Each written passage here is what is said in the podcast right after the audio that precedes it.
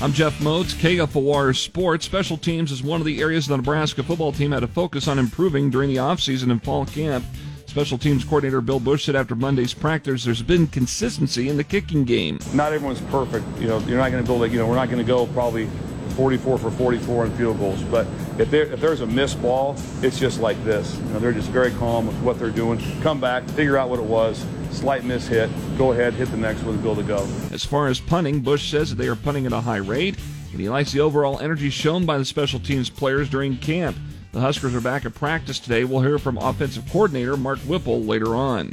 On Wednesday, Nebraska men's basketball coach Fred Hoiberg announced that Mississippi State assistant coach Ernie Zeigler has been added to the Husker coaching staff with a proven track record in recruiting and help building up programs. There wasn't one person that I found that said one negative thing about Ernie.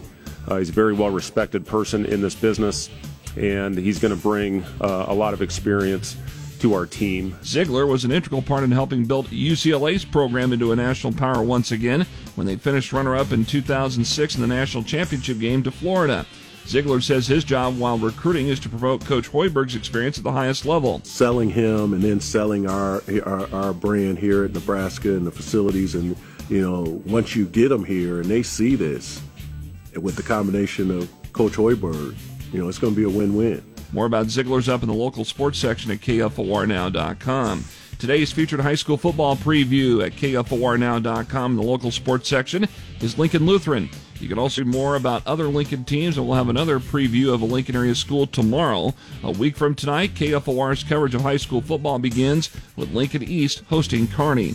Baseball from Wednesday night, the Lincoln Salt Dogs even up their series at Sioux City. The Dogs won 5 to 4 over the Explorers. Both teams play again tonight. Pregame starts at 6:35 over on ESPN Lincoln.